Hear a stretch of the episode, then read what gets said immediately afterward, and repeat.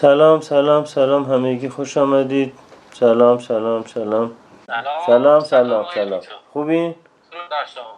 خیلی خوش آمدید در واقع. حالا دیگه من خوش آمد میگم به شما و خیلی ممنون تشریف آوردید. ما تقریبا یه سه ماهی هست که با هم قرار داشتیم که به اولا به بهانه کتاب تائو ته چینگ لائوتسه یک کمی راجع به میستیسیزم یا رازورزی صحبت کنیم و همینطور راجع به خود کتاب تائو ته چینگ که من دیدم شما هم در این مدت مرتب بخشایی از تائو ته چینگ رو خودتون ترجمه میکردید و با شرحش توی پیجتون میذاشتید و منم استفاده میکردم.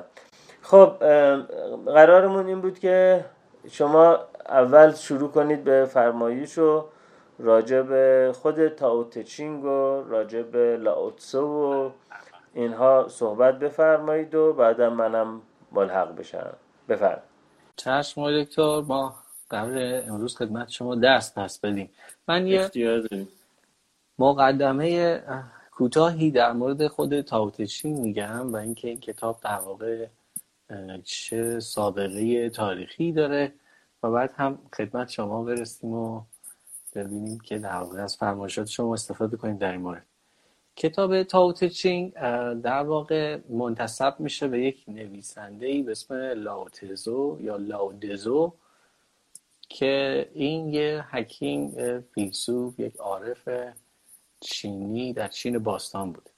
البته اقوال بسیار زیادی وجود داره از این منظر که اساساً این کتاب شاید توسط یک نفر نوشته نشده یا یا حتی شخصیتی مثل شخصیت لائوتسه وجود نداره. اینجور شک‌ها خب به هر حال وجود داره، در مورد شخصیت مسیح و بودا هم وجود داره و اینکه در واقعش وقت نمیشه خیلی مطمئن بود که واقعا چنین شخصیت‌هایی در طول تاریخ بودن. البته این موضوع من رو یاد یه حکایتی در زن بودیسم میندازه که خود زن بسیار متأثر از تائو و تائویزم هست. در واقع زن مکتبی است در ژاپن که از تائوی ژاپنی، از تائوی چینی و بودیسم هندی تاثیر پذیرفته و در کنار هم زن رو ساخته یا زن بودیسم رو ساخته. در یه حکایتی هست که میگه که زمانی در یکی از معابد زن شاگردا وقتی میخواستن بشینن در مراقبه، یه گربه‌ای میومد و ایجاد مزاحمت میکرد. بالاخره یه میویی میکرد، یه کسی رو چنگ میزد، یه کسی رو گاز میگرفت، خودش رو به یکی از اینها میمالید، طلب نوازش میکرد، طلب غذا میکرد. خلاصه اون سکوتی که نیاز داشتن این شاگردا که برن در درون خودشون رو نداشتن هیچ کدوم، تا اینکه استاد در واقع تصمیم میگیره که این گربه رو ببرن ته باغ، به هنگام مراقبه ببندنش موقتاً تا بعد از مراقبه دوباره گربه رو آزاد کننش. این سالها پشت سال هی انجام میشد و تبدیل شده بود به یه سنت جا افتاده. بعد دیگه اون استاد هم از دنیا میره و شاگردان میان و بعد شاگردان دیگری میان. این گربه هم بالاخره عمر کوتاهی داشته، این گربه هم از بین رفته بوده. شاگردایی که باقی مونده بودن فکر میکنن که در واقع برن یه گربه دیگری بیارن و این گربه رو اونجا ببندن، چون فکر میکردن که در واقع این بسته شدن گربه به هنگام مراقبه در ته باغ حکمتی داره. به خود برخی از دوستان که میگفتن که این قطع وصلی اینستاگرام امشب ما هم بی حکمت نیست. و چندین نسل گذشت تا در نهایت این سنت همچنان اجرا میشد. یکی از اساتید زن در نسل‌های بعدی کتابی نوشت در باب حکمت بستن گربه به درخت در هنگام مراقبه. و حالا این کتاب تائو ته چینگ هم شاید شبیه همین کتاب باشه و به یه تعبیری در واقع میشه گفتش که اقوالی باشه که در یک دوره فرهنگی شکل گرفته، گفتمانی شکل گرفته و به وجود اومده و بعد به دست بعلی ها رسیده و جمع‌آوری شده و حالا نسبت داده شده به یک استادی، استاد گربه. به تعبیری شاید خیلی از کتاب ها اینطور باشن، شاید خیلی از شخصیت ها به تعبیری اینطور باشن. شاید شمس مولوی هم حاصل عمیق‌ترین و ژرف‌ترین تأملات خود مولوی بوده باشه، همونطور که فیلمون در واقع یونگ یا زرتشت نیچه چنینه و بعد لباس واژه پوشیده و به تعبیر دیگری در ساحت خیال تصویری پیدا کرده. اما از این منظر که ما داریم از کتاب الان استفاده میکنیم چندان تفاوتی نمیکنه که ما به لحاظ تاریخی بدونیم که واقعا چنین شخصیتی وجود داشته یا نه. چه بسا هیستوری یا استوری دیدن، تاریخی دیدن یا داستانی دیدن این کتاب برای ما فرقی نکنه. و در هرمنوتیک اصولا خب این منظر وجود داره که ما میتونیم مؤلف رو مرده به حساب بیاریم. در واقع مؤلف رفته و متن زنده است. متن برای خوانش آماده است و ما با خواندن متن و چگونه خواندن متن میتونیم در واقع اون رو برای خودمون دوباره زندهش بکنیم. اما به طور تقریبی میشه گفتش که لائوتسه رو به پانصد قبل از میلاد نسبت میدن، اگر چنین شخصی وجود داشته و هم دوره و هم عصر کنفوسیوس بوده. و کنفوسیوس هم دیگر اندیشمند و حکیم چینی است که به همراه لائوتسه دو مکتب عمده رو، کنفوسیوسی و لائوتسویی یا تائویی، در کنار همدیگه این دو مکتب رو تشکیل میدن که خب ما البته مشتاقیم که از شما بشنویم که تفاوت بین اینها، دو تا نگرش فلسفی متفاوت، در چیست.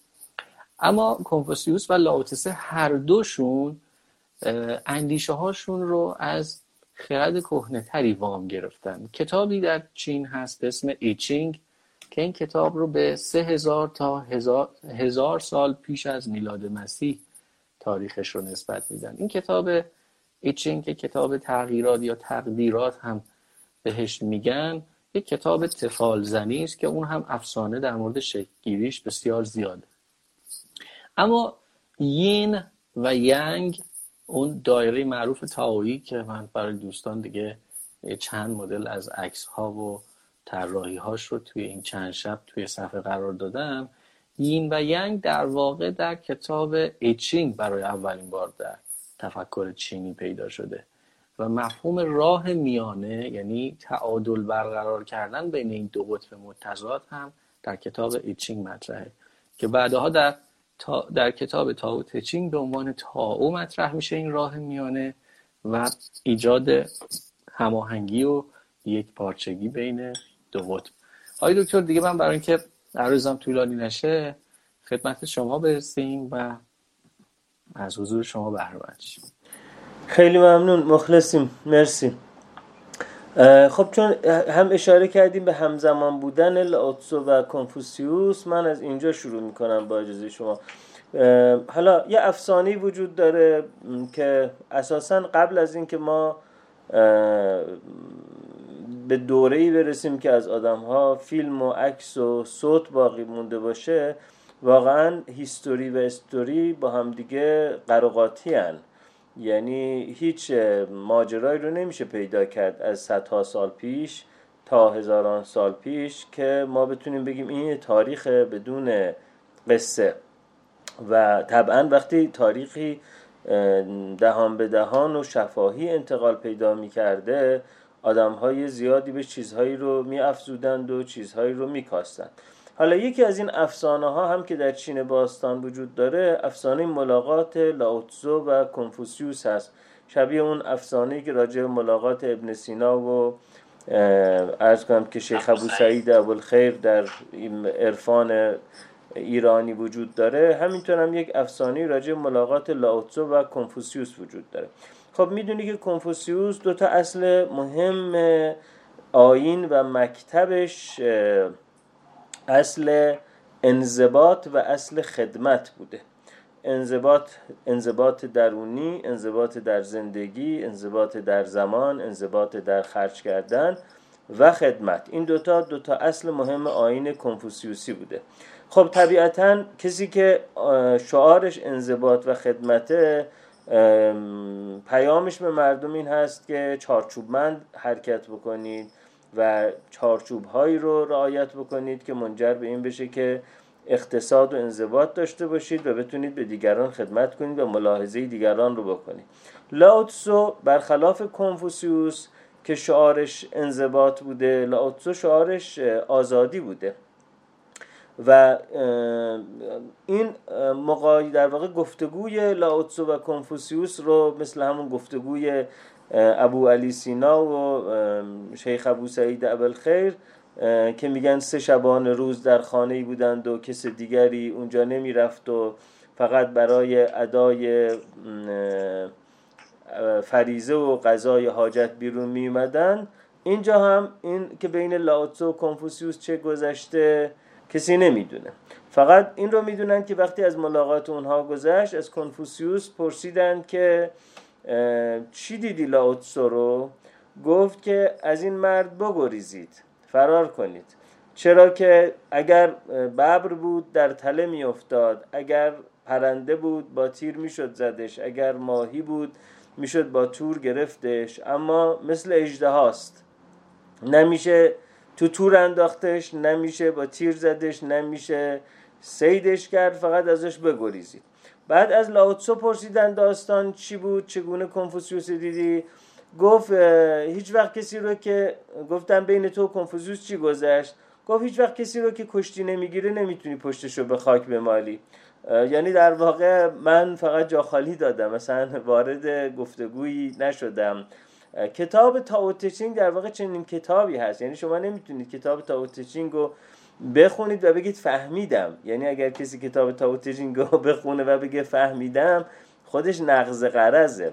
اساساً استادان زن که همینطور که گفتی از ترکیب بودیسم هندی و تائویسم چینی زن ژاپنی گرفته شده، استادان زن به آدم‌ها حرفایی رو میگن که آدم‌های رو به تأملاتی وادار کنن که بیشتر گیجشون کنه، حیرت زدهشون کنه، و اساساً سوالات بی جواب میپرسن که این سوالات بی جواب رو توی به اصطلاح زن بودیسم بهشون میگن کوان، و کوان یعنی سوالی است که جواب نداره. پس چرا این سوال رو میپرسیم؟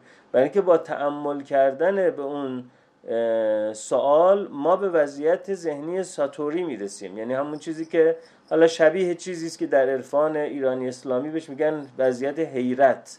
ما به حیرت زدگی میرسیم، از میدانم به نمیدانم میرسیم و فقط گیج میشیم و میفهمیم که فقط به هم میریزیم. کاری که خود لائوتسه هم اینجا میگه که استاد بزرگ این کارو میکنه، فرزانه با خالی کردن ذهن مردم آنان را رهبری میکند، او به آنها کمک میکند تا از دانسته ها و آرزوهای خود خالی شوند و در کسانی که تصور میکنند میدانند سردرگمی به وجود میآورد. در واقع اون ورس سوم یا فراز سوم از این کتاب تائو ته چینگ.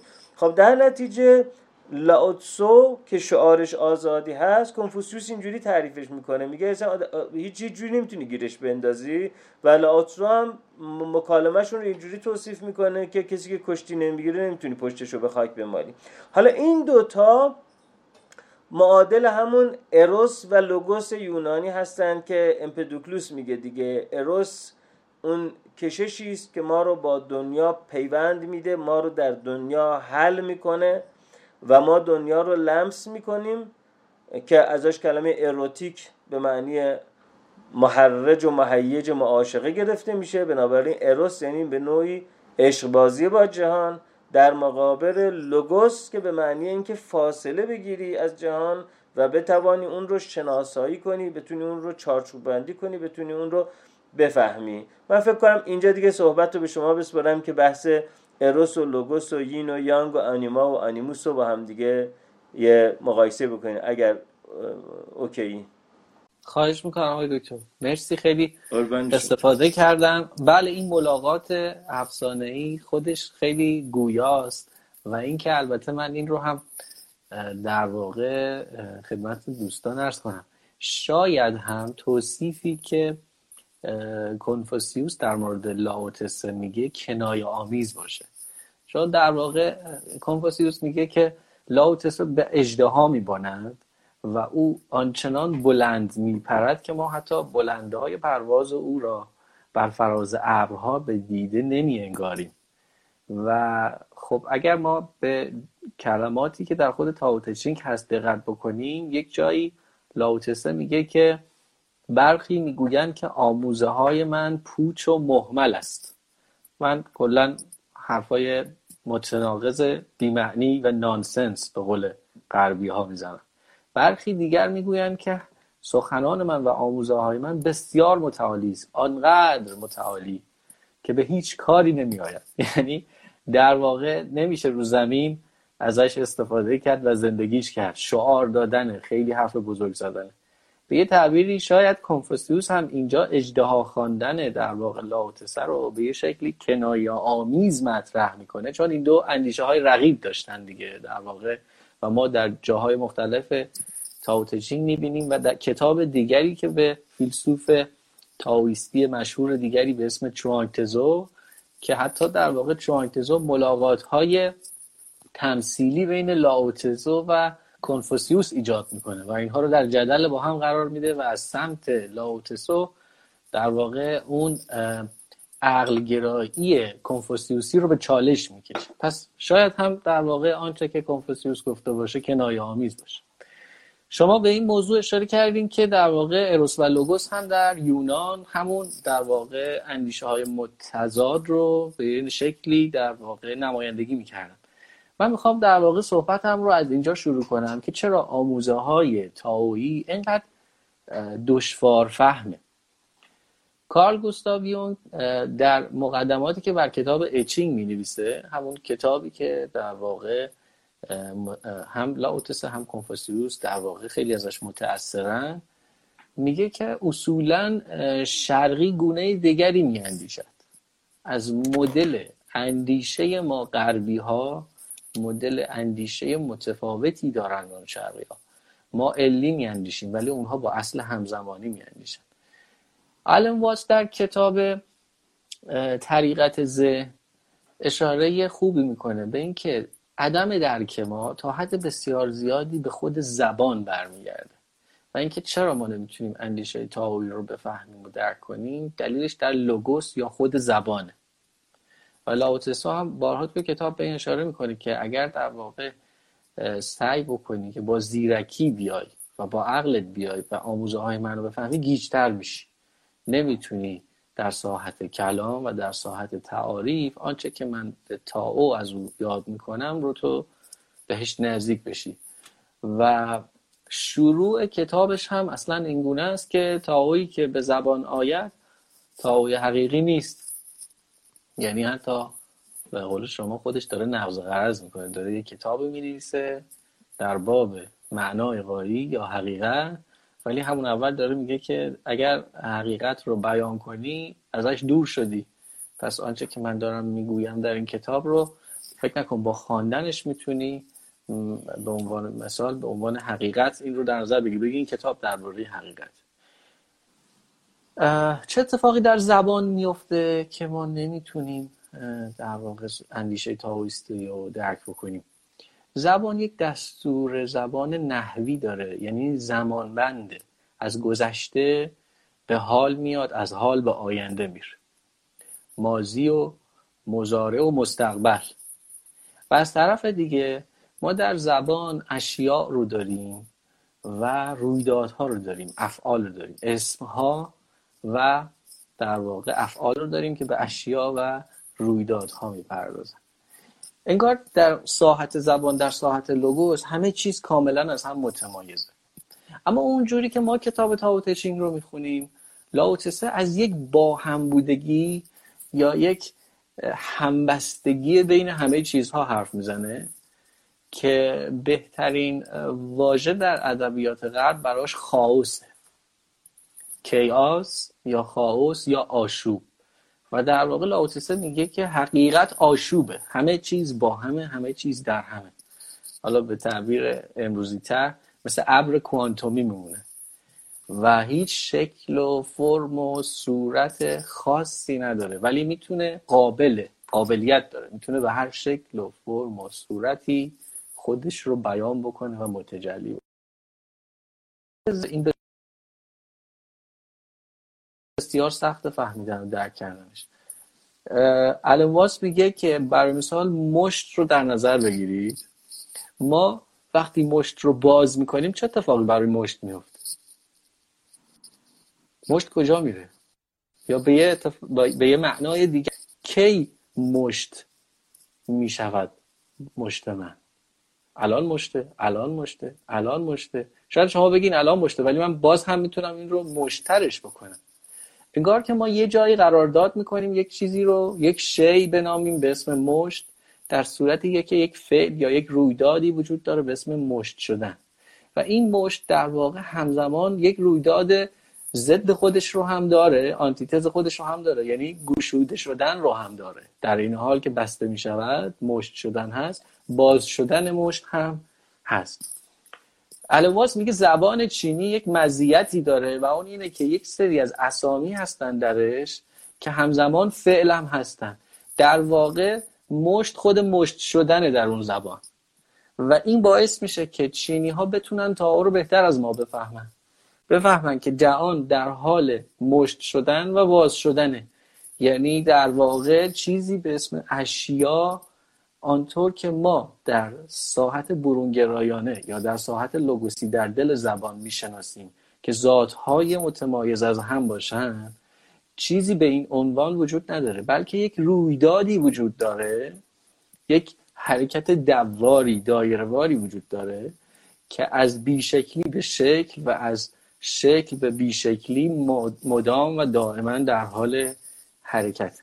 لائوتسه سهه میگذاره بر اشکال، در نتیجه بر تفکر برونگرایانه یا بر لوگوس سهه میگذاره، اما تأکیدش رو دائما در کتاب به سمت اروس میبره و به سمت نفی صورتها و اشکال میبره، به سمت تأکید میکنه به ارتباط درونی بین همه چیزها تا جدایی ظاهریشون، به دلیل اینکه عقل عرفی ما و همچنین عقل فلسفی ما عمدتاً بر مبنای یانگ یا اون اصل روشن دایره یا همطور که شما گفتیم بر مبنای اصل لوگوس کار میکنه و ما همه برونگراییم، جهان رو از طریق بیرون درک میکنیم و از طریق زبان درک میکنیم و این باعث میشه که تعادل رو از دست بدیم، چون تائو راه میانه است، راه متوازن بین یین و یانگه،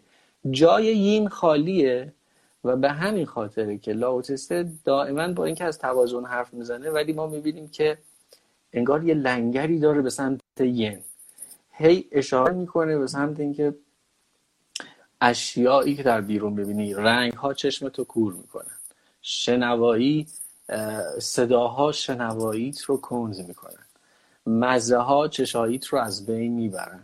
در واقع یعنی هر چقدر به بیرون و به اشیا به پردازی، انگار کمتر اون وحدت پشت اینها رو میتونی درک بکنی. یک واژه‌ای دارن چینی‌ها که در کتاب تائو ته چینگ هم بارها ازش استفاده میشه به اسم ده هزاران چیز، که این ده هزاران چیز به شکل سمبولیک عالم کثرت، عالم نمودهاست، عالم بیانهاست، اصوات و اشکال و افراد، ولی پشت این عالم نمودها اون عالم خاوس و کیاسه که وحدتیه بین همه این اشکال و تبدل و ترانسفورمیشن و تغییر دائمی این اشکال به هم دیگه. لائوتسه دائما انگار داره به ما یه راهی رو نشون میده. البته خیلی در کتاب تائو ته چینگ ما متد نمیبینیم، در کتاب چوانگ تزو متدی رو میبینیم که چطور میشه به این شهود عارفانه دست پیدا کرد که ما بتونیم از پشت صورتها گذر کنیم و اون وصل عارفانه رو تجربه بکنیم، همون چیزی که اروس میشه نامیدش، یکی شدن با هستی، دیگه دوئیتی در کار نباشه، منی در کار نباشه که جز منی در کار باشه، من و جهان یکی باشیم و در این یکی بودن در یک رقصی، به قول مولوی میگه یک دست جام باده و یک دست زلف یار، رقصی چنین میانه میدانم آرزوست. یک رقص عارفانه اتفاق میفته، به بیرون به عالم پدیدارها و به درون به عالم سکوت، به عالم بالقوه محض، به عالم یکی شدن با احد و بعد دوباره به بیرون و بعد دوباره به درون.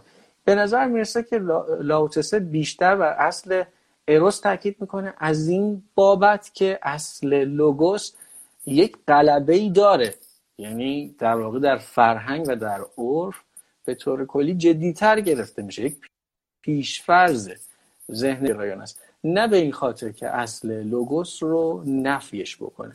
حالا در واقع نمیدونم نظر شما هم شاید این باشه یا شاید نظر متفاوتی داشته باشید. ممنون.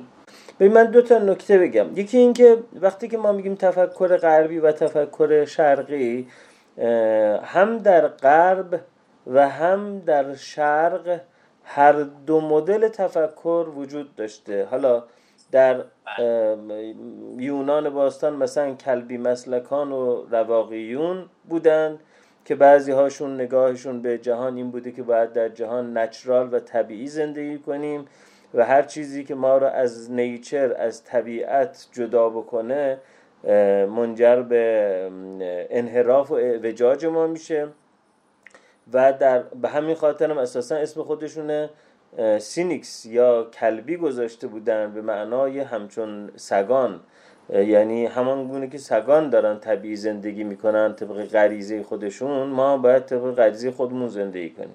در مقابلش خب رواقیونی بودن که واژه استویکس هم از همون رواق یا اتاق شش ضلعیشون گرفته شده بوده که خب این خودش نشون میده که حالا شش ضلعی یا هشت ضلعی شو نمیدونم، که این خودش نشون میده که در واقع خودشون رو با اون چارچوب دارن تعریف میکنن. بنابراین در غرب هم هر دوی این نگاه ها وجود داشته، هم فلسفه اشراقی افلاطون وجود داشته، هم فلسفه ارسطو مشایی ارسطو وجود داشته.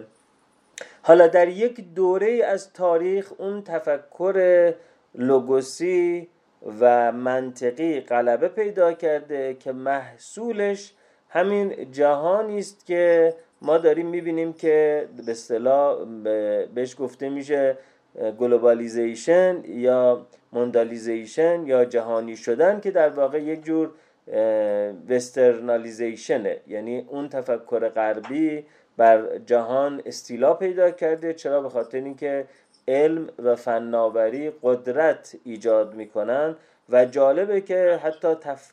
در واقع فهم امروزی ما از عرفان هم تحت تاثیر همین تفکر لوگوسی قرار گرفته، به گونه ای که مثلا ما میخوایم عرفان رو از فیزیک بکشیم بیرون، عرفان رو از مکانیک بکشیم بیرون. این تلاش برای اینکه نگاه‌های دینی یا عرفانی رو ما از فیزیک و مکانیک و زیستشناسی و شیمی بیرون بکشیم، این که ما بخوایم مثلا قرآن رو یا تائو ته چینگ رو بر مبنای علوم جدید بفهمیم و توجیهش بکنیم، این همین وسترنالیزیشنه. یعنی حتی ما وقتی که به سنت‌های خودمونم نگاه میکنیم دوباره داریم با همون نگاه غربی نگاه میکنیم، چون این نگاه استیلا پیدا کرده. اما همینطور که عرض کردم در طول مسلطه، در واقع بله بله گفتمان مسلطه، در حالی که در خود غرب هم دوباره شما میبینید باز اون نگاه میستیسیزم یا رازورزانه دوباره با عنوان جریان پست مدرنیسم و جر... جریان نقد مدرنیته دوباره اون نگاه میستیسیزم بیرون اومده و در بسیاری از دیدگاه هایی که برای نقد مدرنیته مطرح میشن شما باز میبینید همون نگاه میستیسیزمه که سنتی، حالا بهش میگیم نگاه شرقی، ولی خب همونطور که گفتم این هم در شرق بوده هم در غرب بوده. از اون برای قضیه در خود شرق هم نگاه در کنار نگاه تائویی، نگاه کنفوسیوسی و نگاه مبتنی بر انضباط و خدمت غلبه داشته، به طوری که شما می‌بینید که در چین باستان مثلا اولین شهرسازی‌ها، اولین پل‌سازی‌ها، اولین کشتی‌سازی‌ها، کشف باروت، نمیدونم تولید ابریشم، اینا همه در چین باستان صورت گرفته. یعنی معلوم میشه در یک دوره از تاریخ این تفکر تفکر لوگوسی، تفکر یانگ در شرق غلبه داشته، در حالی که حالا در یه دوره تاریخ در غرب. بنابراین این شرقی و غربی، اول می‌خواستم این توضیحو بدم که دوستان بدونن که این یک قرارداده و نه اینکه فکر کنیم انسان غربی اساساً ذاتاً ماهیتاً از شکل از نظر جوهری یک انسان متفاوت با انسان غربی با انسان شرقی و اساساً شرق یه چیزیست کاملاً متمایز از غرب. دلایل تاریخی و ژئوپلیتیک و غیره منجر به این شده که یک همچین داستانی اتفاق بیفته، ولی همچنان که الان میبینیم که دیگه شما در چین هم تائوئیسم رو نمیبینید، مائوئیسم رو میبینید اما تائوئیسم رو نمیبینید. یا در هند هم مثلا هفتاد سال پیش اون موقعی که میگل سرانو در کتاب با یونگ و حسه با یونگ صحبت میکنه، ملاقات میکنه، یونگ اونجا میگه که هندی ها در اسطوره زندگی میکنن، ما غربی ها اسطوره را میشناسیم. ولی این هند و هندی هفتاد سال پیشه. شما هند و هندی امروز رو که ببینید میبینید که دیگه اساسا اون هند و هندی امروز اون هندی نیست که هفتاد سال پیش یونگ راجبشون صحبت میکرده. به زیبایی فرمودیم. و یونگ همونجا که در مورد تفاوت بین هند، چون یک سفر هند هم در واقع یونگ رفته بود و از نزدیک دیده بود مردمان و فرهنگ رو، تو اون سفرنامه هندش میگه که امیدوارم که پای ما غربیا به اینجا نرسه و خب به عنوان ساکن در واقع غرب یونگ دل خونی داشته از اون گفتمان مسلط. و اون جایی هم که میگه که در واقع گفتمان چینی فرق میکنه با گفتمان ما اروپایی ها، منظورش همون گفتمان مسلط، در واقع گفتمان لوبستی مسلط علت و معلولی است. و به خاطر همینه که میگه که اون گفتمان اون گفتمان تائویستی کهنه قدیمی که البته شما به درستی فرمودید که امروز هم در چین و هند چنین گفتمانی وجود دیگه نداره، یعنی نه که وجود نداره، دیگه مسلط نیست. و یونگ هم به این اشاره میکنه که ما تقریبا در فرهنگی که درش زندگی میکنیم اصلا نمیشناسیم مفهوم تائو رو. این نوع اندیشه، یعنی اندیشه که خودش هم در واقع بعدها کتاب مینویسه با ورنر پاولی تحت عنوان سینکرونیسیتی یا همزمانی، که پیشنهاد میده که یک اصل غیر علی هم برای پیوند یا ارتباط در عالم وجود داره که ساینس اون رو کاوش نکرده و ما میتونیم براش مثلا شاید شواهد و قرائنی در کوانتوم پیدا بکنیم. این کتابی است که با ورنر پاولی برنده جایزه نوبل یونگ مینویسه و خب پاولی هم در واقع یک تایم دو الی سه سال توسط یونگ تحلیل میشده و رویاهای خیلی مفصل و دقیقی میدیده و توی م... توی مسیر تحلیل کردن این رویاها این دو با هم یک جوری فیزیک و روانشناسی رو سعی میکنن با هم آشتی بدن و بعدها دو تا مقاله مینویسن به شکل مستقل که در یک کتاب تحت عنوان همزمانی یک اصل پی... یک اصل پیوند دهنده غیر علی چاپ میشه. یونگ پیشنهاد میکنه سینکرونیسیتی معادل تائو باشه و در واقع خود یونگ هم مثل لائوتسه میگه که بایستی اصل اروس و لوگوس رو ما به وحدت و به توازن و تعادل برسونیم. لائوتسه در یکی از کوتیشن هاش در همین کتاب تائو ته چینگ میگه که اصل مذکر را بشناسید اما ارتباط خود را با اصل مؤنث از دست ندهید. در واقع اشارهش به اینه که زبان رو بشناسید، لوگوس رو بشناسید، قانون علت و معلول رو درک بکنید، سازندگی رو تجربه بکنید، اما همیشه بدونید که در واقع از نیستی آمده اید به هستی. رابطتون رو با اون راز و سر درون همه چیز حفظ بکنید، چون به انگار به گونه ایست که نور مطلق و روشنایی بسیار زیاد او هم ما رو کور میکنه. یعنی نه فقط تاریکی کامل در واقع ظلمات ما رو گمراه میکنه، بلکه نور خیلی خیره کننده ما رو گمراه میکنه. یعنی اگر لوگوس بیش از اندازه استیلا پیدا کنه، مثل این میمونه که ما به یک منبع نوری نگاه بکنیم و از خیرگی حاصل از این نگرش بعدها به هر جا که نگاه میکنیم هیچ چیزی نمیبینیم. دیگه نمیتونیم اون با هم بودگی همه چیزها رو ببینیم. آنقدر نگاه اتمیزم، نگاه جزء نگرانه، خرد نگرانه، نگاه تحلیلی میتونه حاکم بشه که ما در نقطه مقابلش نگاه گشتالت رو از دست بدیم، نگاه تام و تمام و تمامیت و یک پارچگی رو دیدن رو از دست بدیم. شما میدونید دیگه آقای دکتر، تعریف گشتالت اینه که یک مجموعه‌ای رو باید در نظر گرفت که این مجموعه جمع جبری اجزاء خودش نیست، چیزی بیشتر از صرف جمع جبری اجزاء خودش. یعنی اگر ما تقسیمش کنیم، خوردش کنیم، تکه تکش بکنیم، اجزاء رو بشناسیم و حتی رابطه اجزاء رو بشناسیم، باز هم مجموعه رو نشناختیم.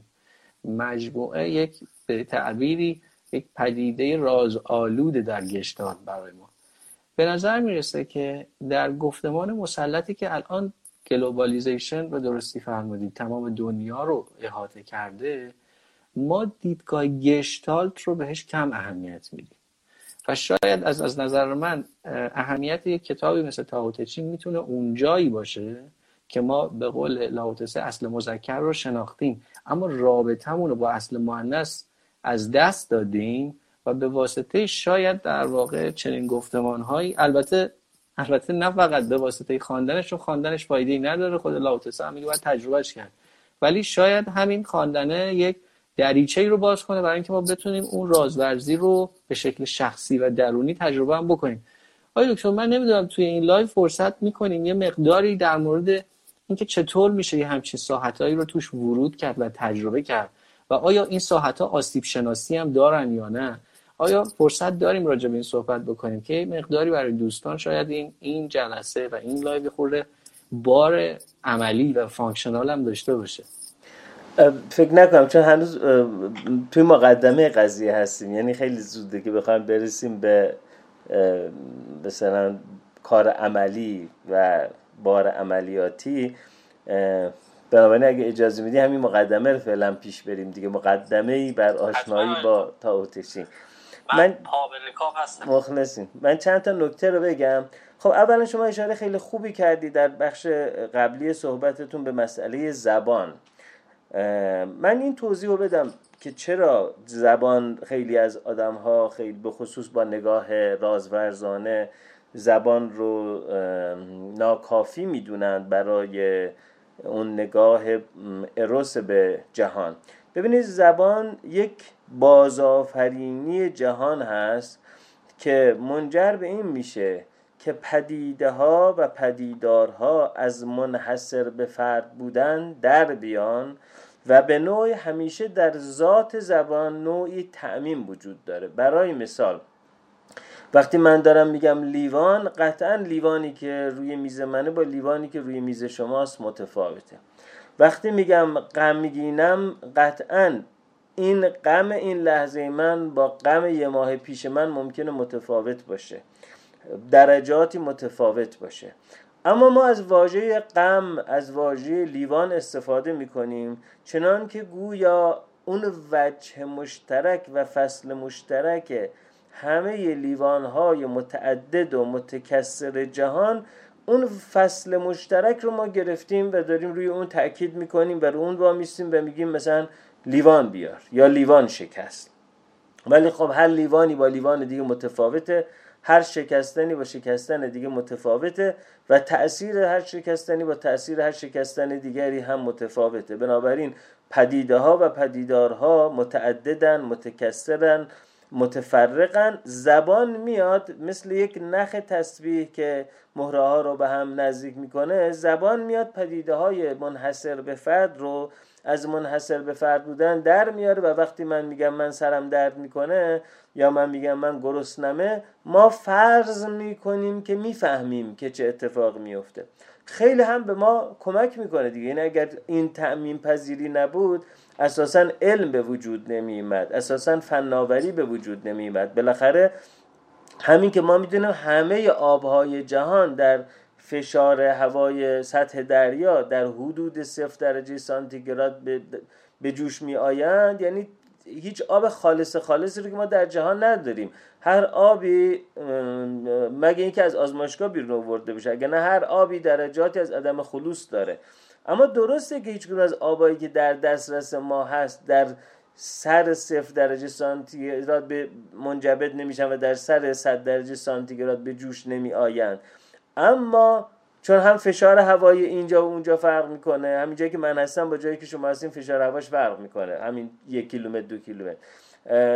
همینطور آبی هم که رو لیوان من با این آب فرق میکنه، آبی که رو لیوان شما. اما همین کمک میکنه که ما بدونیم که درجه یخچالمون اگر به صفر درجه برسه، آبی که توی یخچال داریم یخ میزنه و بدونیم که اگه درجه آب گرم کنمون به صد درجه برسه میترکه مخزن. بنابراین این تعمیم کلی به ما کمک کرده، به ما کمک کرده که بدونیم که وقتی که یه اسهالی با مثلا ژیاردیا ژیاردیا هست، چه آنتیبیوتیکی بدیم، چه ضد انگلی بدیم. وقتی با عرض کنم که مثلا آنتاموباکولی هست، حالا چه ضد انگلی بدیم؟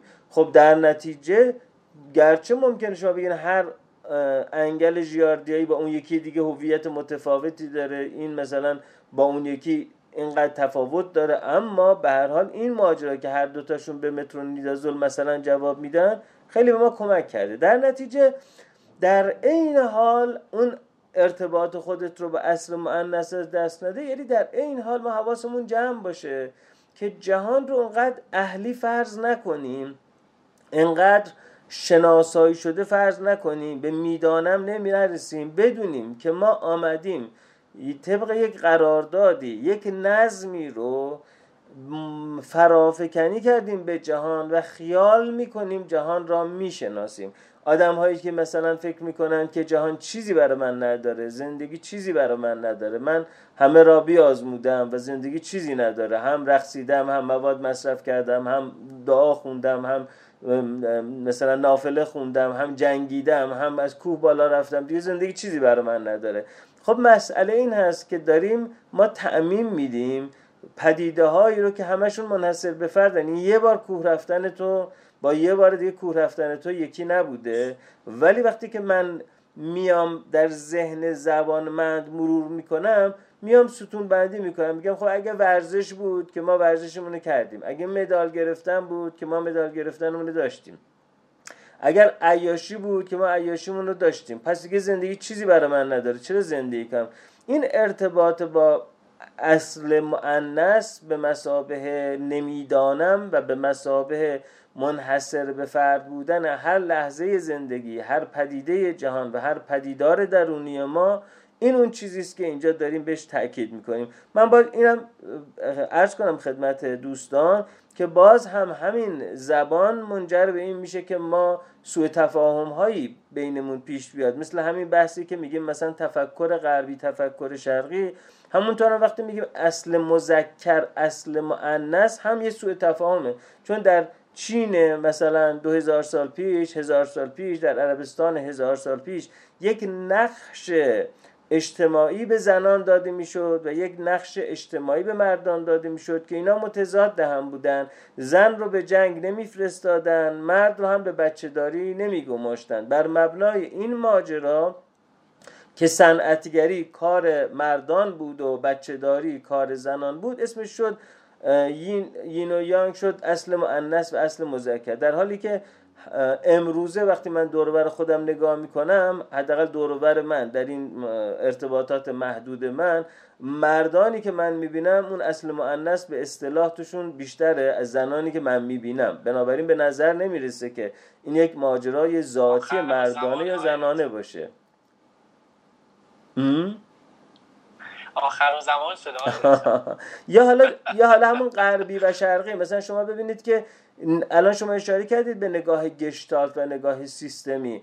خب این نگاه گشتالت و سیستمی الان اتفاقا در نیمکره غربی یا حالا ممالک غربی یا فرهنگ غربی که رشد کرده، یعنی شما شما الان می‌بینید در روان درمانی، روان درمانی سیستمی اتفاق افتاده، در مدیریت، مدیریت سیستمی اتفاق افتاده.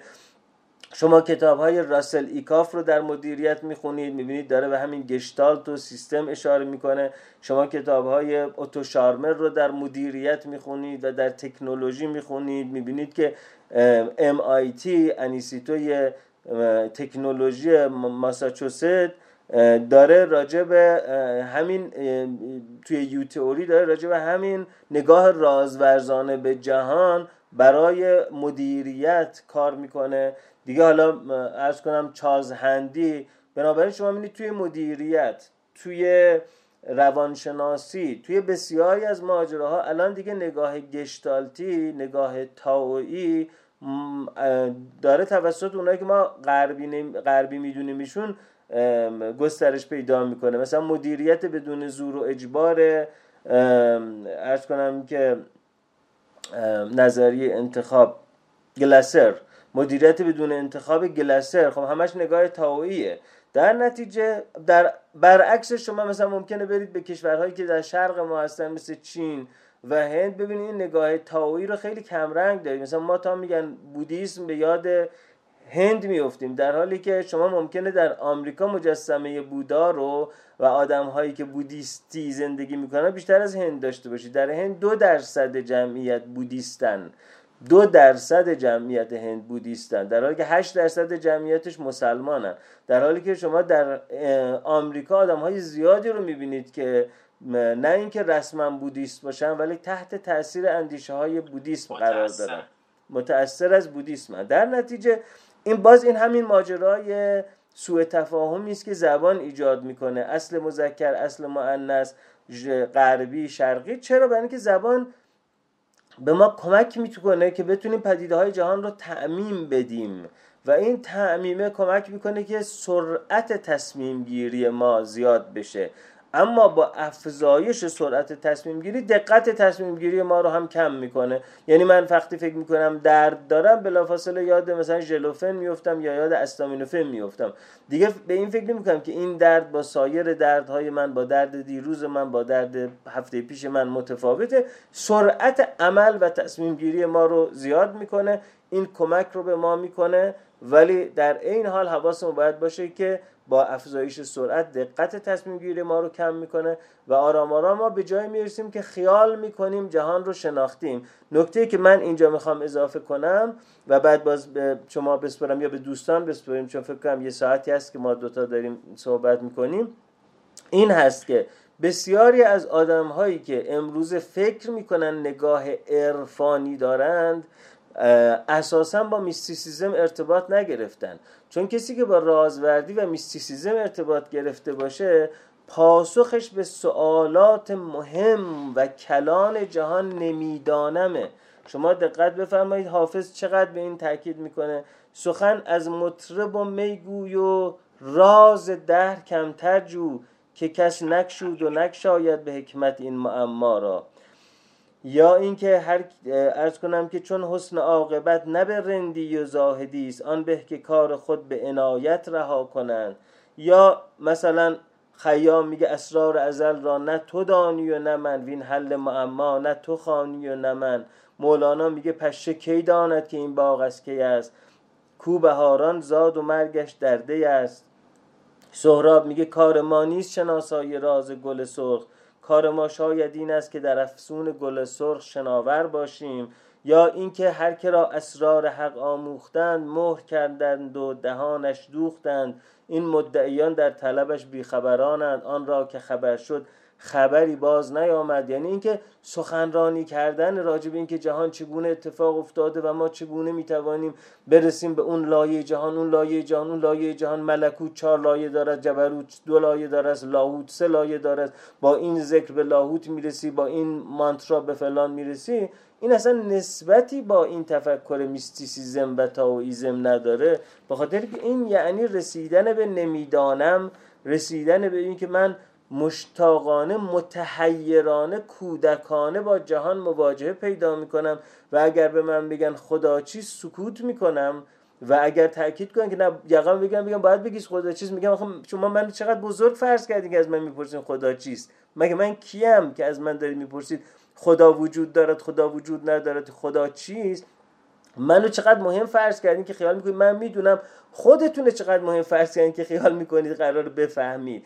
در نتیجه میستیسیزم یعنی فروتنی، میستیسیزم یعنی مشاهده با اشتیاق جهان، با رغبت جهان، اشتیاق به دانستن و در این حال متحیر و متعجب و شگفت زده جهان بودن. و فروتنی گفتنی که من نمیدانم، اصلاً امیدی ندارم که من بتونم بفهمم که معنای جهان چیست و ما از کجا آمدیم و کجا میرویم. مثلا امیدی هم به دانستن این ندارم. خیلی من باید خودم رو گنده فرض کنم که فکر کنم که اینا رو من میفهمم. در نتیجه اینا که به اسم مکاتب عرفانی، محافل عرفانی، گفتمان عرفانی میان برای ما یک دو سه چار از افسانه آفرینش میگن تا رستگاری و رستاخیز و اینا، این هیچ نسبتی با میستیسیزم نداره. میستیسیزم یا رازوردی یعنی مواجهه با جهان به مثابه یک راز، نه به مثابه یک معما. معما رو حل میکنند. اما رازورزی یعنی که تو راز رو لمس میکنی و میذاری اون راز در تو تأثیر بگذاره، مثل وقتی که آب رو میخوری و آب رو نمیشناسی، در آب رو میخوری یا در آب شیرجه میذاری میذاری اون در تو تأثیر بذاره. تو فقط میدونی در من این سکوت، این تأمل، این اشتیاق، این محو شدگی در من چه تأثیر ایجاد کرده. فقط میتونی برای دیگران روایت کنی که من وقتی که در این موقعیت قرار میگیرم من چه حالی پیدا میکنم. یکی ممکنه بگه من بغضم میگیره، یکی ممکنه میگه اشکم جاری میشه، یکی ممکنه بگه من رقصم میگیره، یکی میگه من میخوام فریاد بزنم. باشه، این کاملا منحصر به فرده و اساسا اگر اینو بیاریم در یه چارچوبی بگنجونیم که آدم‌هایی که به مرحله مثلا پنجم سفر عرفانی میرسن، آنها مثلا اینجاشون مثلا همچین اتفاق میفته، اونایی که برای شیشون میرسن اینجاشون یه اتفاق میفته. اینا به نظر من هیچ نسبتی با تفکر رازورزانه و میستیسیزم نداره. شاید بشه اسمش گذاشت گنوستیسیزم یا یا قنوسیه یا گنوستیسیزم، اما ربطی با میستیسیزم و تائوئیسم نداره. آیا دکتر بسیار لذت بردم از فرمایشتون، خیلی کمک کرد بحث شفاف بشه، به خصوص سوء تفاهم هایی که در باب این که میستیسیزم و رازورزی چی هست رو شما در این آخر بحثتون کاملا زدودید. من هم فقط این رو بهش اضافه بکنم که اون نحله هایی که میان میگن که مثلا خلقت این شکلی بوده، ما اینجاییم به این دلیل، داریم میریم اونجا، جهانهای دیگری وجود داره، چند طبقه داره، چند تا کالبد بدنی داریم، نمیدونم چه کارهایی باید بکنیم، چه ذکری باید بگیم، چه لباسی بپوشیم، چه رنگی باشه این لباس، چطور در یک معبدی کنار هم بشینیم، قبلمون چی باشه، چطور گرد بچرخیم، چطور نمیدونم رقص سما بکنیم. انواع و اقسام چنین رویکردهایی که به عنوان عرفان شناخته میشن که بازارشون هم خیلی داغ اتفاقا در عصر حاضر، به خاطر اینکه خب طبیعتاً به دلیل همون گفتمان مسلط، گفتمان مسلط لوگوسی، ما در واقع رابطمون رو با انرژی مؤنث یا یین از دست دادیم و در جهان زندگی میکنیم که اسطوره زدایی شده، مقدس دیگه نیست هیچ چیزی درش، همه چیز قابل فهمیدن و درک کردن و شناسایی کردن و و در نتیجه در یک جهانی هستیم که دیگه درش رازی وجود نداره و اون بچه‌ای از انسان که معناجوه تشنه است. این نوع عرفان‌ها هم به ظاهر حالا به اسم اس عرفان ازشون یاد میشه، اینها هم بازارشون خیلی داغه. من فقط این نکته رو عرض کنم در واقع به فرمایشات شما اضافه بکنم که اینها اساساً رازورزی سیزم نیستن و اگر بخوایم بگیم چه هستن باید بگیم اینا مابعد الطبیعه هستن. اینها یک سری نگرش‌های متافیزیکی هستند که از قدیم الایام به هر حال فیلسوف‌ها و حکیمان دیدگاه‌های متافیزیکی داشتن. مثلا در یونان باستان ما افلاطون رو می‌شناسیم که خب یک جورایی به عنوان پدر متافیزیسیان‌ها هم او رو می‌شناسن. البته در خود یونان هم قبل از افلاطون متافیزیک وجود داشته، متا افلاطون انقدر تونسته در واقع اینها رو خوب جمع و جور بکنه و چندی و چند کتاب بنویسه و اینها رو ارائه بکنه که ما افلاطون رو شخصیت خیلی مهمش می‌دونیم. مثلا افلاطون از یک جهان دیگری حرف می‌زنه که جهان اصلی است و این جهان سایه‌ای است بر آن جهان و بعد ما باید با یه تر... به یه ترتیبی خودمون رو به اون جهان برسونیم. بعد از افلاطون هم یعنی بعد از اصل اسطوره و بعد عصر شکوفایی فلسفه و هنر در یونان، این ادیان هستن که خیلی مهم میشن و پررنگ میشن و ادیان هم همه در واقع نگرش های متافیزیکی یا به تعبیری مابعد و طبیعی دارن که خیلی هاشون هم این نگرش ها رو اتفاقا از فلسفه افلاطون و همچنین از فلسفه مشاع یعنی فلسفه ارسطو وام گرفتن و بر اون مبنا این قصه ها رو بیان کردن.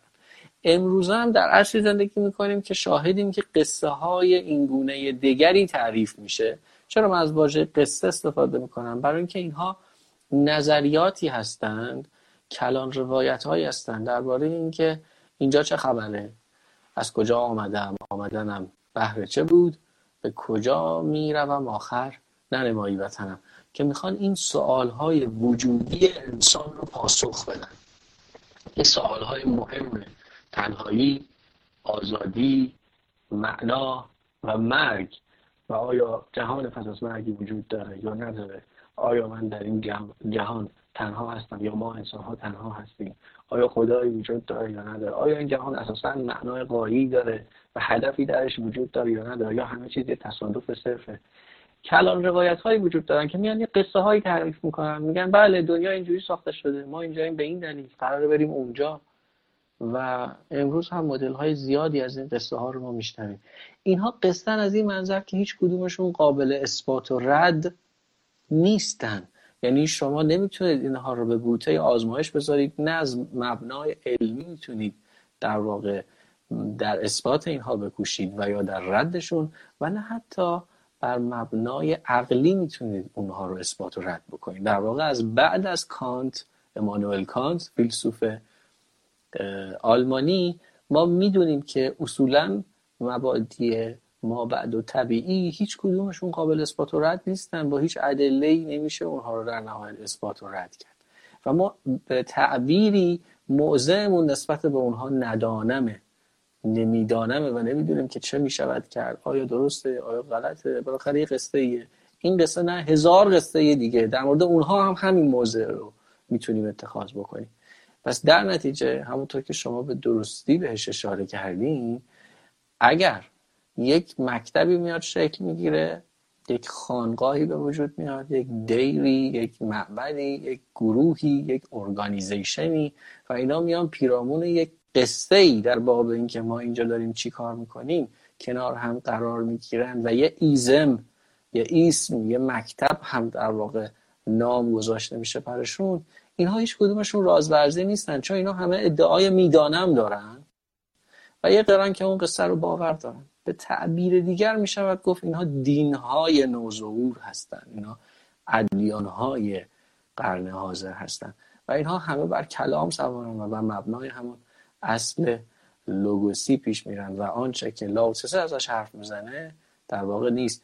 شما دیگه، من بیشتر از این کلامم رو اطاله ندم، به درستی از اشعاری هم که استفاده کردیم دیگه کاملا شفاف شد که کار ما نیست شناسایی راز گل سرخ، کار ما شاید این است که در افسون گل سرخ شناور باشیم. اون وجد عارفانه یا اون تجربه کشف و شهود رازورزانه ساحتی است که من یک تجربه پدیدار شناسانه دارم، تجربه دارم دارم یک ساحتی رو تجربه میکنم که از حالت معمول هوشیاری متفاوته. به اون ساحت میرم و بعد برمیگردم به ساحت معمول هوشیاری. ساحت معمول هوشیاری ساحت دوباره لوگوسه و زبانه و ارتباطه. هر چه بکنم نمیتوانم آن رو بیان بکنم، یعنی وقتی راجبش حرف میزنم قبل از هر چیزی متوجه میشم که انگار خودم دارم از دستش میدم، نتونم منتقلش کنم به اویگری، انگار وقتی دارم سعی میکنم که در قالب واژگان بگذارمش، اون منحصر به فردیه داره از بین میره. شما خیلی زیبا به این اشاره کردین که واژه ها انحصار رو از بین میبرن، چون انتزاع میکنن و پدیده ها رو کاتگورایز میکنن و قالب بندی میکنن و یک افرادی رو یهو در یک مجموعه قرار میدن، دیگه منحصر بودن اون افراد رو از بین میبرن. همین که من شروع میکنم اون وجد عارفانه خودم رو راجبش حرف زدن، اول اتفاقی که میفته برای خود من اینه که متوجه میشم که دارم مثل مثل یه حجاب این کلمات عمل میکنه و خود من دارم رابطه‌مو باهاش از دست میدم. به همین خاطره که میگه آن که را اسرار حق آموختند مهر کردند و دهانش دوختند. مریض نبودن که هرکی که حق رو درک میکرده یا لمس میکرده میومدن یه دوتا میزدن تو دهنش، پشتبندش هم دهنش رو میدوختن که یه وقت حرف نزن، یا این سر، این راز مگوه، نباید به دیگران بگی، یا باید فقط پیش تو باشه، بقیه نباید از این بهره ببرن. مسئله در ذات این تجربه است که اصلا قابل بازگویی نیست. و باز هم بایستی برگردیم به ابتدای کتاب تائو ته چینگ و اولین کلمات لائوتسه که تائویی که بتوان آن را بیان کرد تائوی حقیقی نیست. مرسی از شما دکتر، خیلی لذت بردم از بحثتون، و اگر موافق باشین میتونیم از دوستان هم استفاده بکنیم، از بله بله. حالا همینطور که کامنت ها و سوالا رو باز میکنید، من در ادامه فرمایش شما عرض کنم که حالا من با سه تا ام برای اینکه یاد دوستان بمونه توضیح میدم که ما یک وقتی نگاه میتیکال به جهان داریم، میتیکال ام آی تی اچ، یا نگاه اسطوره‌ای به جهان داریم، یه موقع نگاه مکانیکال به جهان داریم، مکانیکی، یه موقع نگاه میستیکال به جهان داریم. اینا سه تا نگاه مختلفه. نگاه میتیکال یعنی راجع به جهان یه قصه داره، مثل همون افسانه آفرینش و باغ عدن یا باغ عدن و نمیدونم درخت ممنوعه و شیطان و آدم و حوا، این یک داستان، این میشه نگاه میتیکال. حالا چه اونی که میگه که مثلا اول گایا بود و بعد چه میدونم اورانوس آمد و بعد بچهای اینا کرونوس و کی و کی و کی بودن، اینم یه میته. اونی هم که میگه که نه مثلا خداوند خدای در شش روز جهان را آفرید و مثلا روز هفتم استراحت کردم، اونم یه میته. این نگاه میتیکاله، نگاه اسطوره‌ای یا افسانه‌ای.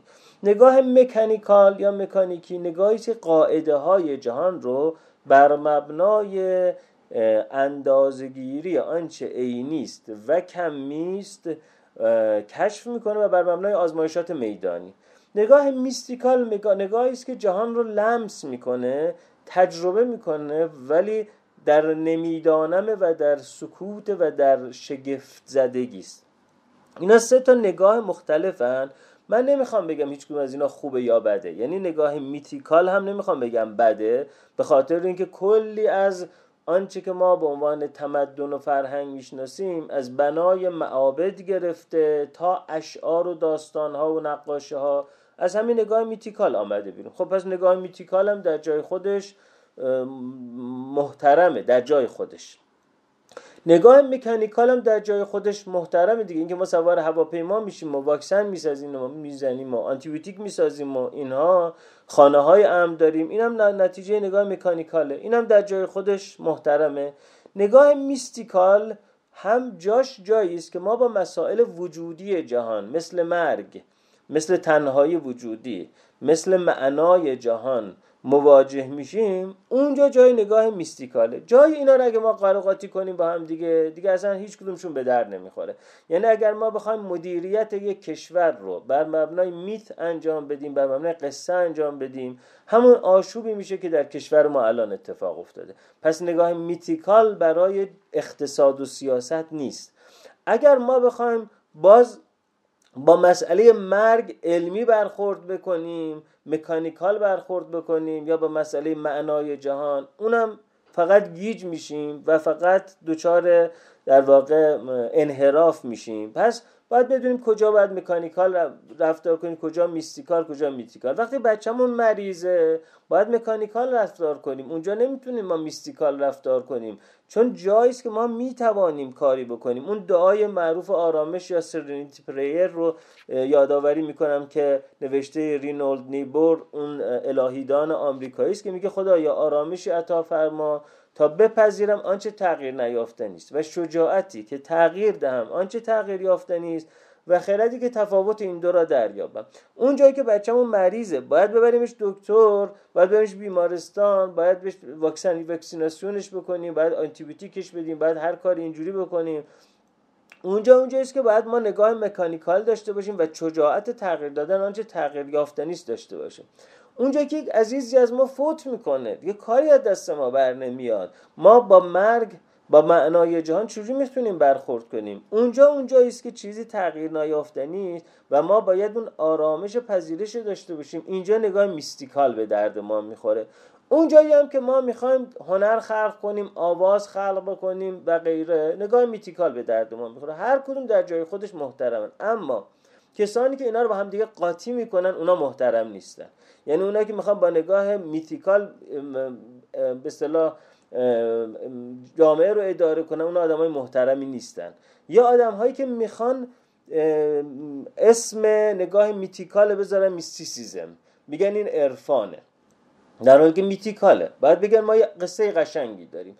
یا کسانی که مثلا نگاه میتیکال دارن ولی میخوان توجیهات مکانیکال بکنن، میان از فیزیک شروع میکنن، بعد میرن سراغ فیزیک کوانتوم، بعد میخوان برسن به عرفان مثلا. این که ما اینا رو با هم دیگه قرقاتی بکنیم این دیگه یه جور شارلاتانیزمه و بنابراین قاطی کردن اونا محترم نیست، به نظر برای من محترم نیست، ولی هر کدوم از اینها اگر در جای خودش قرار بگیره هم محترمه هم مثمر ثمره. و من صحبتمو با یک ضرب المثل خیلی قشنگ از ژاپنیا تموم میکنم. ژاپنیا میگن ما شینتو متولد میشویم، بودایی زندگی شینتو متولد میشیم، با آیین کنفوسیوس زندگی میکنیم، با آ... با مسیحیت ازدواج میکنیم، مثل مسیحیان ازدواج میکنیم و بودایی میمیریم. این خیلی ضرب المثل قشنگه. شینتو متولد میشیم یعنی ما ژاپنی متولد میشیم، آیین‌های ژاپنی، تاریخ ژاپن، سنت ژاپن، زمین ژاپن، ما شینتو متولد میشیم چون ژاپنی هستیم. اما با آیین کنفوسیوس زندگی میکنیم، زندگیمون رو بر مبنای انضباط و خدمت پیش میبریم.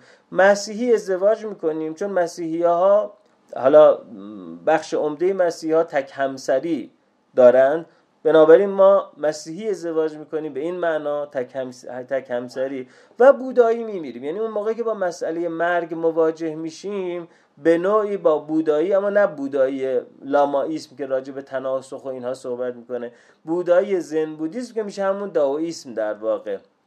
و به نظر من میاد که این ضرب المثل خیلی قشنگ نشون میده که کجای کار کدوم یکی از اینها کار میکنه. حداقل برای ژاپنیا کار کرده دیگه.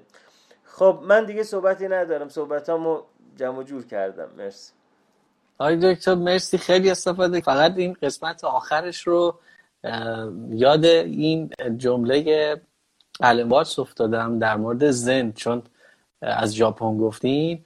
میگه که در واقع خود زن بودیست ها میگن اگر در جهان چیزی باشه که هیچ ارگانیزیشنی نپذیره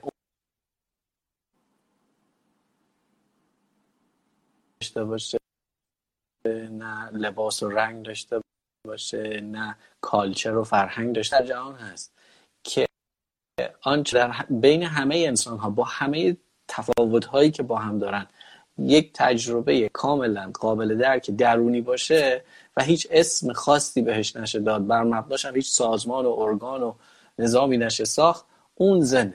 این شاید به تعبیری همون میستیک باشه یا میستیسیزم باشه به مفهوم درست کلمه و رازورزی، که امیده دوستان از این گفتگو این در واقع الهام رو گرفته باشن که تفاوتش رو با اون نگاه میستیکال یا نگاه اسطوره‌ای متوجه متوجه شده باشن. من خیلی ممنون از این که شما اتفاقا از لوگوس به خوبی استفاده کردید و مرز اینها رو مشخص کردید و تمایز بین اینها خیلی اهمیت داره که مشخص شده. این که ما بدونیم که میث به ساحت هنر در واقع تعلق داره و اونجا جای درستیه که باید ازش استفاده کرد، خب خیلی اتفاق خوبیه.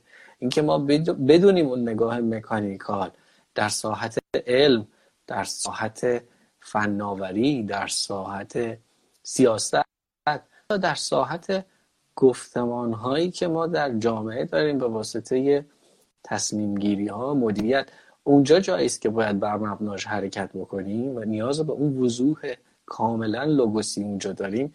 این خیلی میتونه نجات دهنده باشه.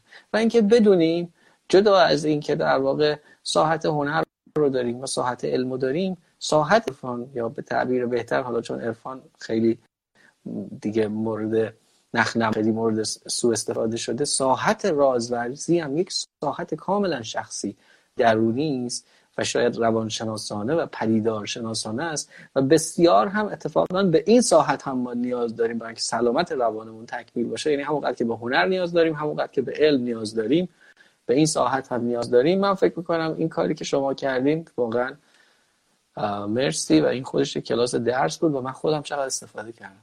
آقای دکتر مرسی. مرسی مرسی مرسی. خب بکنم بریم سراغ دوستان.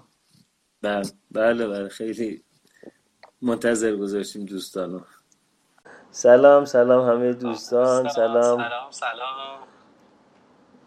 مخلصیم، خیلی ممنون از همتون. خب اگر دوستان مرسی. سوالی هست یا آره. ملاحظه‌ای هست ما هم استفاده کنیم از شما. خب من صدای شما رو الان دست دادم. بله درسته مریم عزیز، این بحث یک بحث پارادوکسیکاله، به دلیل اینکه ما آنچه که داریم توضیح میدیم رو داریم با زبان توضیح میدیم و حتی وقتی که من میگم نمیدانم، نمیدانم هم رو دارم با زبان بیان میکنم و شاید همین ماجرا باشه که نمیدانم من رو با شنوندم با نمیدانم خودش اشتباه بگیره که این نمیدانم نمیدانم منحصر به فردی است. بله این این بحث یه جنبه پارادوکسیکال داره و از اون چاره‌ای نداریم، یعنی یعنی اینکه ساحت دیگری برای ارتباط نیست بین ما. بله در جهان الان نگاه لوگوسی حکم فرماست کاملا. خب خب خوشبختانه تونستیم که آقای دکتر دارین صدای منو؟ آره آره تصویر من اومد اومد آره آره من فکر کنم کامنت ها که باز میشه دیگه منو پرت سرعت پایین میاد میکنه بیرون. حالا چرا؟ آها آره دیگه مشکل سرعته. بله گفتم مسلما همه نگاه ها نقطه ابهام و نمیدانم دارن. چطور با ترس و وحدت نمیدانم های عمیق باید کنار آمد؟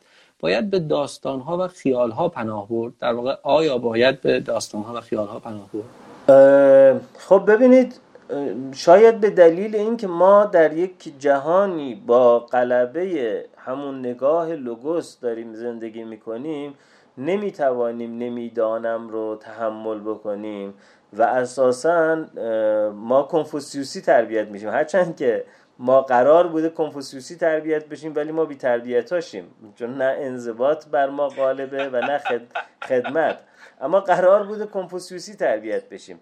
نگاه لوگوسی، نگاه مبتنی بر چارچوب بندی، نگاه مبتنی بر این میدانم و میخواهم بدانم و قرار بدانم و قرار بتوانم و خواستن توانستن است و توانا بود هر که دانا بود، دانایی که قرار منجر به توانایی بشود رو تجویز میکنه. در نتیجه ما به همون آموزش این که بشین در سکوت نگاه کن داده نشده. طبیعی است که الان اگر به ما بگن قرار تنهایی رو تحمل بکنی، به ما بگن قرار سکوت رو تحمل بکنی، خب همونطور که ما دو دو تا چهار تا دو سه تا شش تا دو چهار تا هشت تا رو کلی تمرین کردیم تا یاد گرفتیم، همونطور که کلی تمرین کردیم که کلمات رو درست به کار ببریم، همونطور هم برای این ماجرا باید کلی تمرین بکنیم. یعنی اینکه به هر حال اینکه شما بتوانید با به پدیده ها نگاه بکنید ولی روشون نام نگذارید، چیزی که کریشنامورتی در نگاه در سکوتش میگه، این تمرین میخواد. یعنی مگه میشه من نگاه دستمال بکنم کلمه دستمال تو ذهنم نقش نبنده؟ این مغز باید دوباره یک مدارهای جدیدی رو فعال بکنه تا بتواند این مدل جدید زندگی رو یاد بگیره و تجربه بکنه. بنابراین ما بله الان پارادوکس ماجرا این است که ما داریم با زبان، با لوگوس، با طبقه بندی میگیم میستیسیزم این است، اما حالا چگونه به این میستیسیزم قرار عمل بکنیم؟ خب اگه من بتونم به تکنیک بدم به شما که دیگه این میشه ساینس، این میشه همون نگاه مکانیکال، این دیگه حالا یا میتیکال میشه اگر بر مبنای قصه بگم، یا مکانیکال میشه اگه بر مبنای آزمایش بگم. این پاسخ من هیچ وقت از منظر میستیسیزم نخواهد بود. اینکه ما بتوانیم مدت طولانی در این سکوت باشیم، در این تنهایی باشیم، اون هست که من حالا پیشنهاد میکنم بهتون که مثلا کتاب نگاه در سکوت سایادو او جوتیکا رو بخونید و پیشنهاد میکنم بهتون که فیلم باراکا و فیلم سامسارا رو ببینید، که مثلا فیلم باراکا یه فیلم طولانی فکر کنم دو ساعتی است ولی توش حرف زده نمیشه. شاید مثلا فیلم بهار تابستان پاییز زمستان و دوباره بهای بهار عرض کنم کیم کیدوک رو نگاه بکنید. نمیخوام بگم که با دیدن این فیلم ها ما قراره که حالا میستیسیزم رو فرمولایز بکنیم، چون فرمولایز کردنش خودش غلطه، اما یه کمی ملموس‌تر میشه برای ما که زندگی به مثابه نمیدانم و نمیتوانم بدانم و فروتنانه میپذیرم محدودیت هایم را چگونه زندگی میشه. فیلم باراکا، فیلم سامسارا، کتاب نگاه در سکوت و اون پنج فصل کیم کیدوک. آی دکتر جان، یکی از دوستان پرسیده بودن که اینجا من تو سوالات دیدم و نظرم سوال خیلی خوبی بود بودن که چطور میشه فریب نخورد؟ فریب خوردگان این تخصص شماست جواب این سوال. صدات قطع شد وحید جان. آیا تو صدا من دارین الان؟ الان اومد صدات. آره گفتی که گفتن چطور میشه فریب نخورد و به فریب خوردگان کمک کرد، همچین چیزی من شنیدم. آره بله بله آره بله بله. بی زحمت چند تا سوال شما جواب بده، برای اینکه من خیلی حرف زدم. بی زحمت چند تا سوال شما جواب بده. چشم. نه نه من ب... میخوام منصفانه باشه. من من کنفوسیوسی زندگی میکنم کنفوسیوسی زندگی میکنم و کنفوسیوسی هم میمیرم امیدوارم و عرض کنم که و کنفوسیوسی هم لائوتسه رو توضیح میدم برای بقیه. اتفاقا الان یکی از دوستان در مورد کنفوسیوس، آقای همایون ذوالفقاری عزیز که سلام از هم خدمتشون، گفتن در تفاوت نگرش کنفوسیوس و لاو لائوتسه ذکر این نکته مناسب است که این دو نگرش در مورد یک حوزه نیست، بلکه در مورد حوزه دانستن و بودن و درک این نکته به گمانم مهم است. بله آقای دکتر همایون ذوالفقاری عزیز هم به زبان دیگری تمایزی که شما بهش اشاره کردین رو در واقع دارن مطرح میکنن که حوزه دانستن وجود داره، یک حوزه بودن. اساسا این حوزه رازورزی حوزه بودنه دیگه، و اونجا که سهراب میگه زندگی آبتنی کردن در حوزچه اکنون است و این دریافتن دم به دم لحظه و زیستن اون و وجدی که از این لحظه حاصل میشه.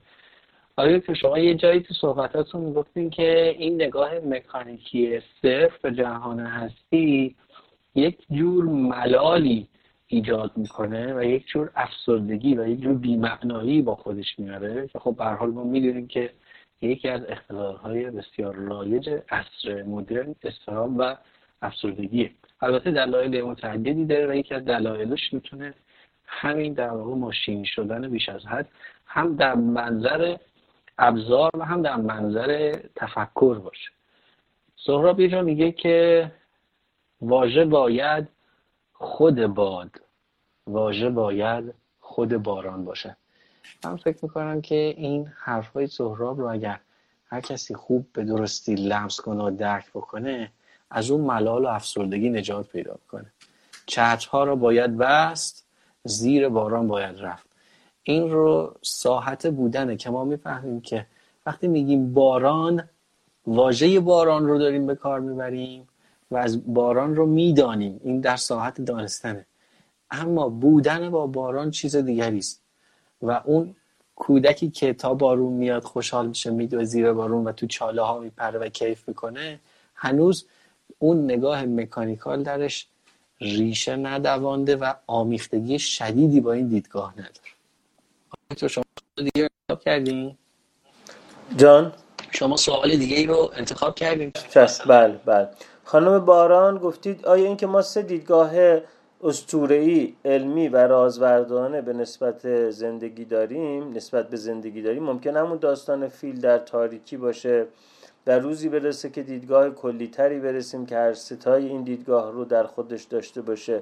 من گمان میکنم که بله طبعا این اتفاق میفته که ما یه جاهایی اینا با هم همپوشانی پیدا خواهند کرد و پیدا میکنند، اما یه چیزی هست و اون این هست که مگر که ما انسان‌ها یک فرگشتی پیدا کنیم که تبدیل به یک موجود دیگری بشویم. اگر نه این اینجوری که ما انسان رو میشناسیم، این گونه رو میشناسیم، این ظرفیت مغز ما خیلی تفاوتی با ظرفیت مغز بقیه حیوانات نداره، یه چیزایش متمایزه. در نتیجه من با این شناختی که شخصاً از انسان دارم، به نظرم انسان رو انقدر محدود میدونم و انقدر ناتوان میدونم که نهایتاً چیزهایی در جهان باقی میمونه که اونها براش مثل راز باشه. این که ما میگیم نگاه رازورزانه و جهان به مثابه راز، به این معنا نیست که یک رازی در جهان پنهان است، به این معناست که ما انسانها چاره‌ای نداریم به جز این که در مقابل این تاریکی بزرگ، به تعبیر حسین پناهی بگیم، پشت این پنجره جز هیچ بزرگ هیچی نیست و در واقع ماییم که مجبوریم به خاطر ناتوانی شناختمون در یک موقعیت‌هایی به اون فروتنی و به تعبیر ویکتور فرانکل به اون دیگنیتی، به اون متانت و وقار برسیم که تحمل بکنیم این که من نمیدانم، بیان کنیم من نمیدانم و تحمل بکنیم که با اینکه مشتاق دانستنم، ولی به قول اروین یالوم انسان موجودی است تشنه دانستن که به جایی که به او معنای ارائه نمیدهد پرتاب شده است. انسان موجودی است تشنه معنا که به جهانی پرتاب شده است که به او معنای ارائه نمیدهد. این که میگیم معنای ارائه نمیدهد منظور نیست که جهان معنایی نداره. خیلی وقتا حرفای من بد برداشت میشه. آدما فکر میکنن که اگه من میگم من نمیدانم راجع به خدا، میگم خدا نیست، یا اگر میگم جهان معنایی به ما ارائه نمیدهد به این معنی که جهان بی معناست. نه، ابسردیسم جهان یعنی اساسا ما زبونش نمیفهمیم. مخ ما در حدی نیست که زبونش رو بفهمه. به قول یه فیلسوفی، مثل ما مثل مورچه‌ای هستیم که در کتابخانه لندن داره بین کتاب‌ها راه میره. درسته داره بین کتاب‌ها راه میره، ولی اون مورچه از این کتاب‌ها چی میفهمه؟ این که این فروتنی است. این نمیدانم یه فروتنی است و من بعید میدونم یه روزی انقدر ما دانا بشیم که اساساً دیگه حوزه‌ای برای رازورزی در جهان انسانی وجود نداشته باشه، مگر اینکه اون اون انسانی موجود دیگری باشه. و اگر یه آدمایی هم میگن ما به اونجا رسیدیم، مثلا به نیروانا رسیدیم، به موکشا رسیدیم، به همه اینا رسیدیم، به جهان محیط شدیم، خب اولا میگم خوش به حالتون، ثانیاً میگم که حالا که خوش به حالتون به نظر میاد شما مال یه گونه دیگری باشه، شاید یک موتاسیونی در مغزتون رخ داده که شما به این نقطه رسیدید و چون این موتاسیون در مغز شما رخ داده، در ژن شما رخ داده که مغز شما متفاوت بوده، در نت متفاوت هست، در نتیجه من نمیتونم به شما برسم و فکر میکنم که بیشتر مردم هم از نظر ژنوم و از نظر مغز شبیه من باشن، نه شبیه اون استثناها، نخبه‌ها، اونهایی که سوار براق میشن به آسمان میرن، اونهایی که زیر درخت بود میشینن به بودا می... به... به نیروانا میرسن. گمان میکنم بیشتر مردم ژنومشون به من شبیه باشه که ژنوم من دو درصد با ژنوم شامپانزه متفاوته، متاسفانه، ولی اونا ممکنه ژنومشون پنج درصد ده درصد با ژنوم شامپانزه متفاوت بوده و خوش به حالتون. همین. آی دکتر جان. دوستان بسیاری این سوال پرسیدن که آیا این بحث ادامه پیدا میکنه، این گفت ادامه داره، و یا اینکه ما میتونیم مثلا یه مقدار توی بحث‌های خود تائو ته چینگ وارد شیم یا به ابعاد عملیش بپردازیم، چون چند تا از دوستان پرسیده بودن من این رو از شما بپرسم، چون میدونم که ما که با هم قراری نداشتیم از بعد. آره، شما که قطع شده بودید من به دوستان گفتم آخه با این وضعیت مگه ما میتونیم بیشتر از این، یعنی هم خودمون اذیت میشیم هم ملت اذیت میشن. با این در واقع پلتفرم، با این مدیا، با این اینترنت واقعا بعید میدونم که ما اصلا مسمر ثمر باشه که اینجوری ادامه بدیم، مگه بعد با هم صحبت کنیم، یه چیزی رو تعریف کنیم در یک پلتفرم دیگری. حالا شاید مثلا شما اگر در صفحتون بحث رو ادامه بدید یا لایو یه نفر باشه، مثلا شما بشه با این وضعیت اینترنت، حالا بالاخره یه لایو یه نفره معمولا کیفیتش بهتره، اما بعید میدونم که با این وضعیت مسمر ثمر باشه که ما بخوایم این بحث رو بازم جلسات دیگری داشته باشیم. امیدوارم شما هم با من موافق باشید. من که خیلی دوست داشتم که میتونستیم در واقع از درس و بحث شما استفاده کنیم، ولی درست میفهمید. من اولا که خدمت دوستان ارادت میکنم، مرسی که تا این تایم با ما همراه بودین، مرسی که انقدر ما رو مورد محبت قرار دادین و این سوالات خوبتون و کامنتاتون متاسفانه نمیتونیم با این وضعیت ما بهشون رسیدگی کنیم. من خیلی مشتاق بودم تک تک سوالاتتون رو بررسی میکردیم و از آقای دکتر استفاده میکردیم، یا اگر خودم هم میتونستم پاسختون رو میدادم، ولی گویی که اینستاگرام میگه باید خداحافظی کنیم. حالا بعد با هم دیگه گفتگو میکنیم، من و وحید عزیز، آقای دکتر شاهرضا با هم گفتگو میکنیم، شاید یک برنامه‌ای رو در یک مدیای دیگه‌ای تونستیم طراحی بکنیم که بهش بپردازیم، ولی آره الان الان من چیزی تو ذهنم ندارم، باید با هم صحبت کنیم. آقای دکتر این کامنت های دوستان رو سیو نمیکنه که؟ نه متاسفانه نه. اگر که زیر همین پست دوستان بیان کامنت و سوالاشون رو همین سوالاتشون رو دوباره تایپ کنن و بذارن، حداقل برای ما میمونه که فکر بکنیم که چه سوالاتی هست. حالا یه موقع شاید دسته‌بندیش کنیم، به صورت صوتی جواب بدیم، یه کاریش بکنیم دیگه. آره این این خیلی کمک میکنه. چه پیشنهاد خوبی. دوستان لطفاً اگر تون مقدور هست دوباره این کامنت هاتون رو زیر پست قرار بدین که ما اینها رو بررسی کنیم، ببینیم به چه شکلی میشه بهش رسیدگی کرد. ممنونم آقای دکتر. قرار بود ما میزبان شما باشیم ولی ولی نشد، ما اومدیم پیش شما. مرسی از پذیراییتون. مرسی از همه دوستان. قربان شما. خیلی خوشحال شدم از دیدنتون. به امید دیدارهای دیگه در در پلتفرم هایی که بشه بهتر این گفتگوها رو پیش برد. مرسی. مرسی. مرسی. مرسی همه دوستان. قربان شما. خدا نگهدار. مخلصیم. خداحافظ دوستان. خداحافظ همگی.